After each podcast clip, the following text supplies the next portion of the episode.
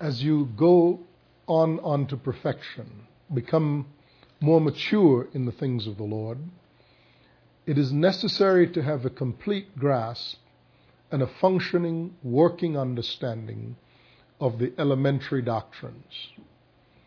In the book of uh, Hebrews, chapter 11, ch- excuse me, Hebrews chapter 6, Paul, or the writer says, Therefore, leaving the principles of Christ, let us go on unto perfection, not laying again the foundation of repentance from dead works, faith toward God, the doctrine of baptisms, the laying on of hands, the resurrection of the dead, and eternal judgment. And this we will do if God permits.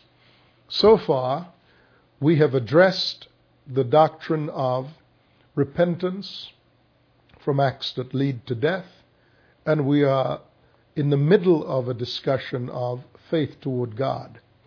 We're working from the definition of faith found in Hebrews chapter 11, verse 1. Now, faith is the substance of things hoped for, the evidence of things not seen.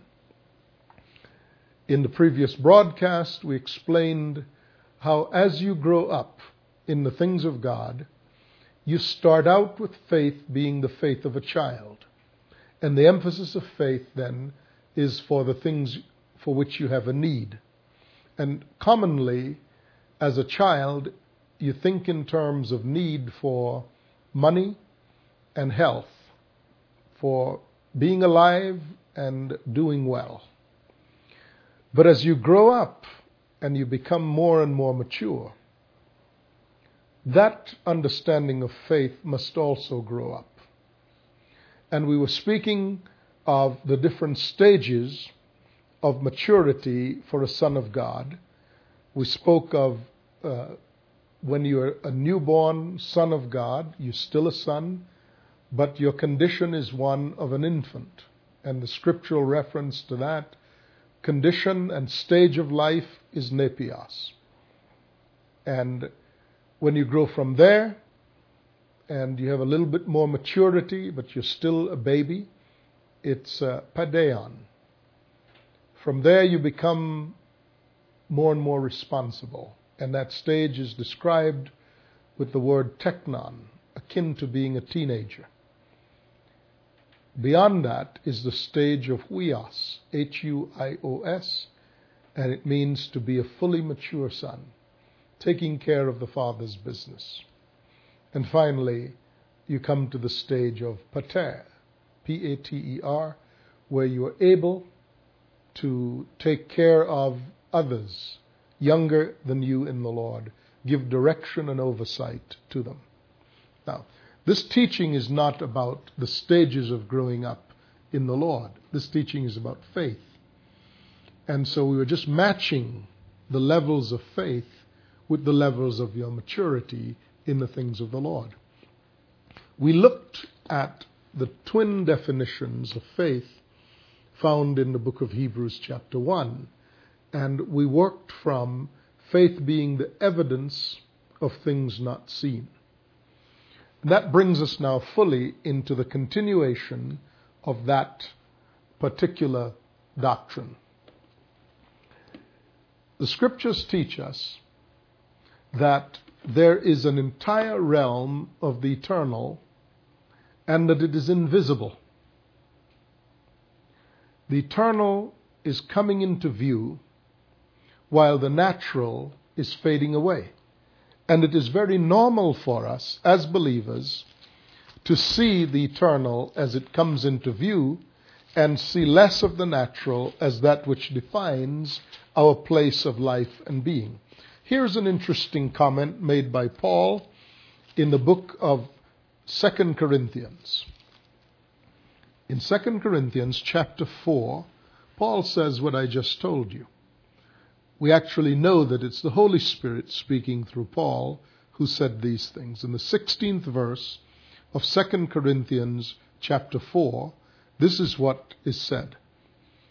Therefore, we do not lose heart, though outwardly we're wasting away, yet inwardly we're being renewed day by day. For our light and momentary troubles are achieving for us an eternal weight of glory that far outweighs them all. That is, the weight of glory outweighs the light and momentary trials. So he says, we fix our eyes not on what is seen, but what is unseen. Now, that's obviously a dichotomy because it is normal to fix your eyes on what you can see. But what is unseen, you cannot fix your eyes upon. But here he says, so we fix our eyes on what is unseen. Obviously, he's speaking about the eyes of your faith, not the natural eyes, or if you like, the eyes of your spirit, focused through faith. Because he says, For what is seen is temporal, or of this earth, but what is unseen is eternal. So there is an entire realm, the entire realm of the eternal, being unseen, is, as it were, off the screen. Faith is the evidence of that unseen realm being presented to us in a routine fashion by God throughout all the stages of our sonship. So when you start out as a small child, the thing that God shows you about the unseen is His willingness to meet your needs.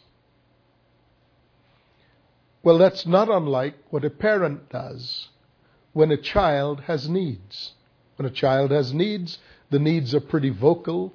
The child speaks in the language of children. They cry and whine a lot complain a lot. Well, that's normal. See, it's not wrong to cry and and and uh, call attention to your need. It's not wrong in its in the right time of your life. When a child is a, chi- a babe in arms, that's how the child will call attention to need. If the child is wet, needs changing. If the child is hungry, the child is scared. The child is tired. It has one response it cries. You don't say to the child, What is wrong with you? Tell me.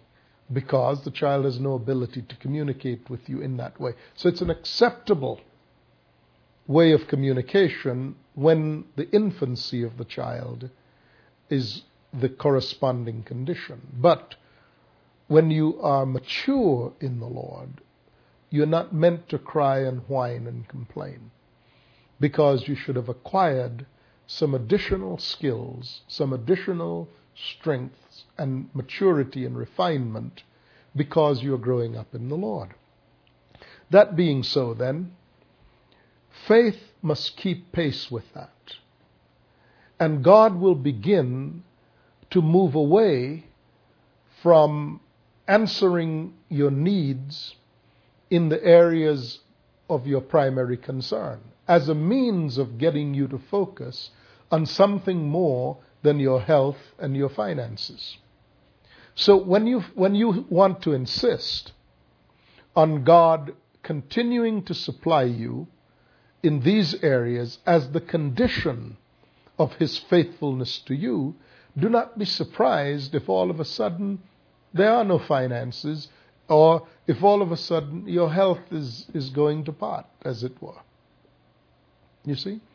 Now, at that point, ask yourself, where am I seeing, in what place in my life am I seeing the goodness of God?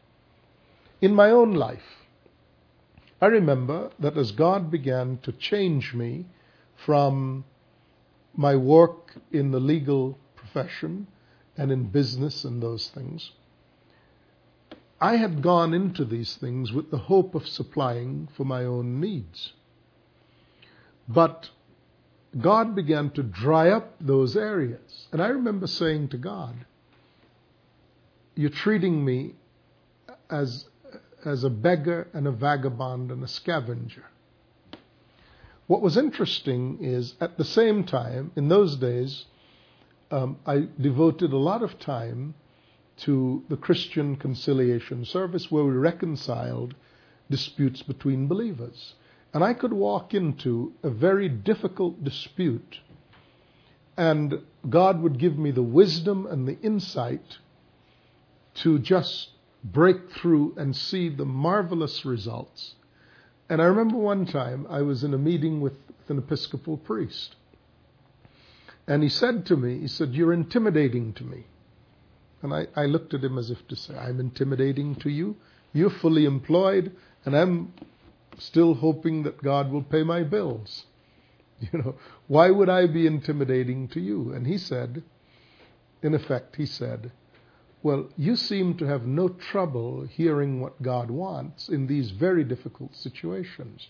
And when you say it, it's like we all knew that was the right answer, but we wouldn't have thought it up ourselves. Well, see, I could not see my prosperity. I was looking for God to pay my bills as the sign that He was prospering me. When the prosperity was resident in the area to which He had brought me and to which He now wanted to direct me. He wanted me to see that my call was to serve the body of Christ by bringing order and establishing the government of God. I was still back here wanting for God to pay my bills. I would have been happy at the very time that I was experiencing exceedingly abundant prosperity in God's direction. I would have traded all of that in an instant for God paying my bills.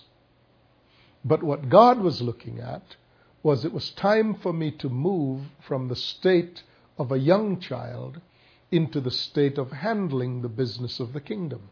And he was clearly showing me the evidence of his goodness in relationship to how the kingdom had been given to me in greater measure. And it was time for me to learn that I was to seek the kingdom first, and then the things that used to preoccupy me would be given to me as a matter of course, rather than taking thought for what I would eat, what I would drink, or wherewithal I would be clothed, according to Matthew 6. He said the unbelievers, the Gentiles, are concerned about these things. And it's okay for you to be concerned about these things when you are but a small child. But when you're growing up in the Lord, I require you not to spend your time being concerned about these things and look for where you will see my prosperity. When I prosper you by handing the kingdom to you, by giving you the insights into the kingdom, then that's where I'm taking you. So follow here. Observe my goodness, not back here in the stage of your infancy. Instead, observe my goodness over here in the stage of your maturity.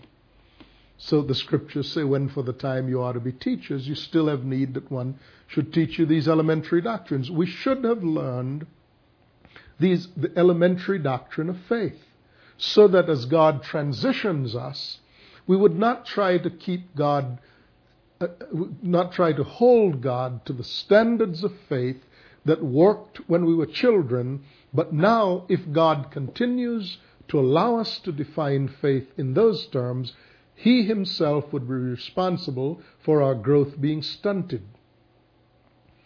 As I've moved on in the Lord, from just being able to administrate and handle the kingdom, as I've moved on, I became aware of the need to answer very difficult and vexing questions that had been in the body of Christ for eons for, for, for year, for centuries, year upon year, century upon century. Such thorny issues as um, freedom, free will, and the foreknowledge of God, or such issues as if you, if the dead in Christ already go in, go to heaven, then why are they subsequently raised, and what is raised? All those very difficult things. Um, to mention just two of hundreds of difficult things. What then God began to do was prosper me in a whole different area. No longer was it just to prosper me in finances or to prosper me in terms of being able to bring order and government to the kingdom. But now he's prospering me with giving me the riches of the understanding of the kingdom of God and the mysteries of the kingdom because I'm in another place. If I'm still insisting that God should be concerned and preoccupied with my finances, when He's showing me that He's giving me the greatest of, or, or certainly among the greatest of the riches of the kingdom, which is the treasures of wisdom and revelation, because, you see, God didn't give me the treasures of wisdom and revelation when I was young in the Lord. I would be boastful about them. I would be proud. I'd have no place for their usage because my stature in the body would have been that of a small child. So the only thing I could do would be to boast about revelation, but I would still then have complained about not having my needs met. Now I understand that as I pursue God and seek the kingdom, that He gives me the riches of the kingdom and He also gives me and takes care of the other needs that I have for finances and for health and those things. It's not like God doesn't deal with that anymore and you, your finances are shoddy and your health terrible.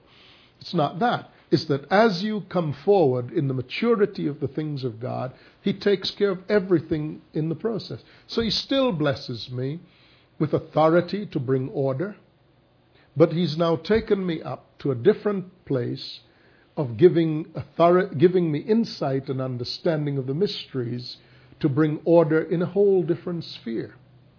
My point is that faith is meant to increase, and if I, as a small child in the Lord, saw the goodness of God when He provided for me, in finances and, and a parking space and the exact dollar amount that I had talked about that I needed for a particular thing, or the exact outcome, or a miraculous work that I, I was late to catch a flight and the flight, the same flight had been delayed, and so on and so on and so on. If God showed me His goodness there, and then later God showed me His goodness at another stage and His goodness another stage, what ought I to conclude? I ought to conclude this that I have been well supplied with the abundance of evidence, with the quantum of evidence necessary for me to have no doubt that though the kingdom of God is unseen, the evidence that I have been given of its existence makes it absolutely real. So then, what is faith?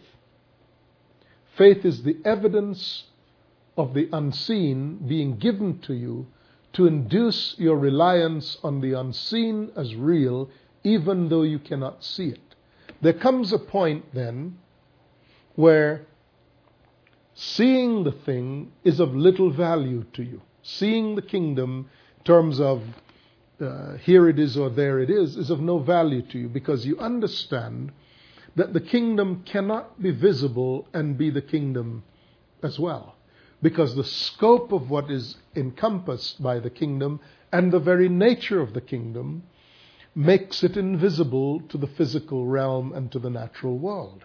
But its existence is not in doubt, though it cannot be measured, captured, or quantified by the tools and the apparatus of the natural realm.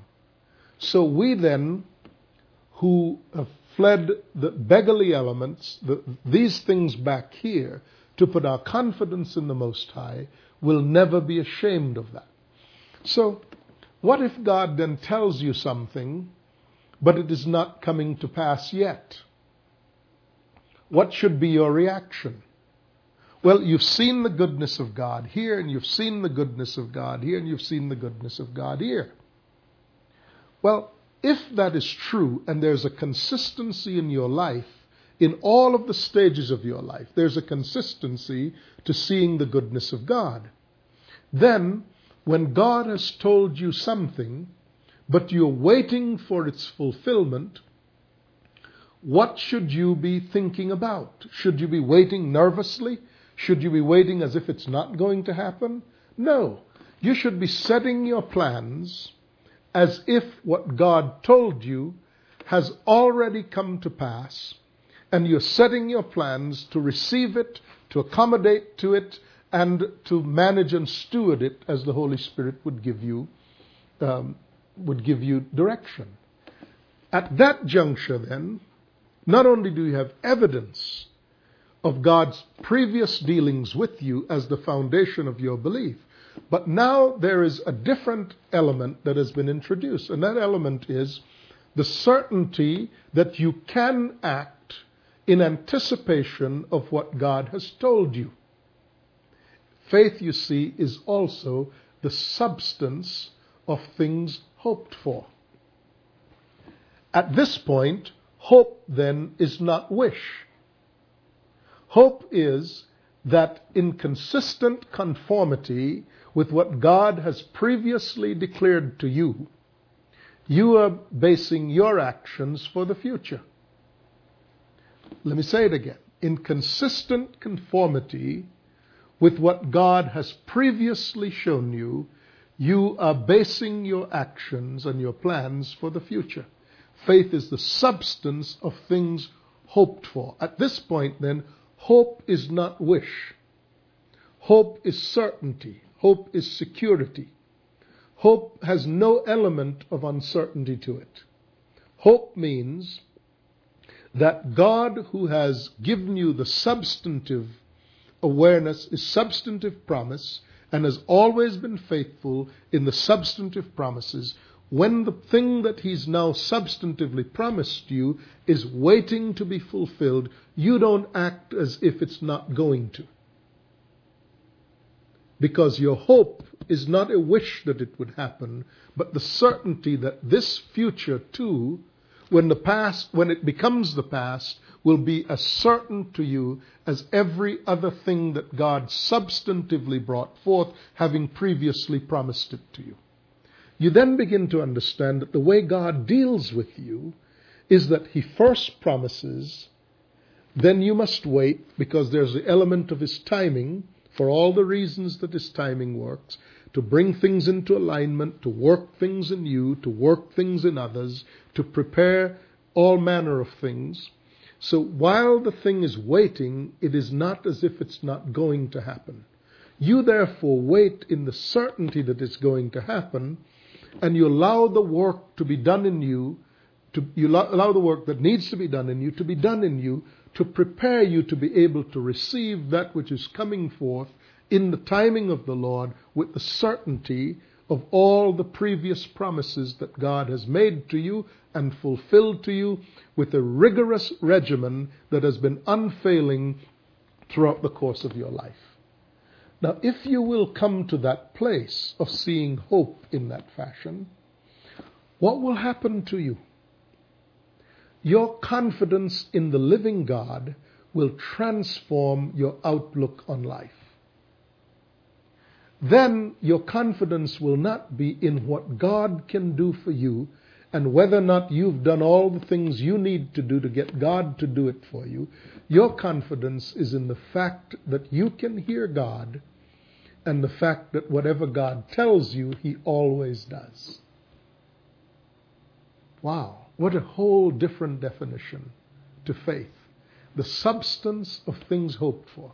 God telling you first and then bringing it to pass with almost a monotonous re- regimen, a routine way, and then God giving you evidence of the thing that cannot be seen, but giving you evidence in every stage of your growing up, so that having trust and confidence in the living God is perfectly compatible with every stage of your maturity as a Christian. It, you wear it like a second skin. It is the operative framework of your being in this present world. Then you can go on to maturity. Then you can go on to maturity because then you are confident of the living God. You know His nature, you know His character, and in that, above all else, in that, you are secure. You should have always known about faith like this. This is the elementary impartation of the knowledge of faith. I'm Sam Soleyn. We'll continue in this series of the elementary doctrines. God bless you. I'll see you next time. Bye bye.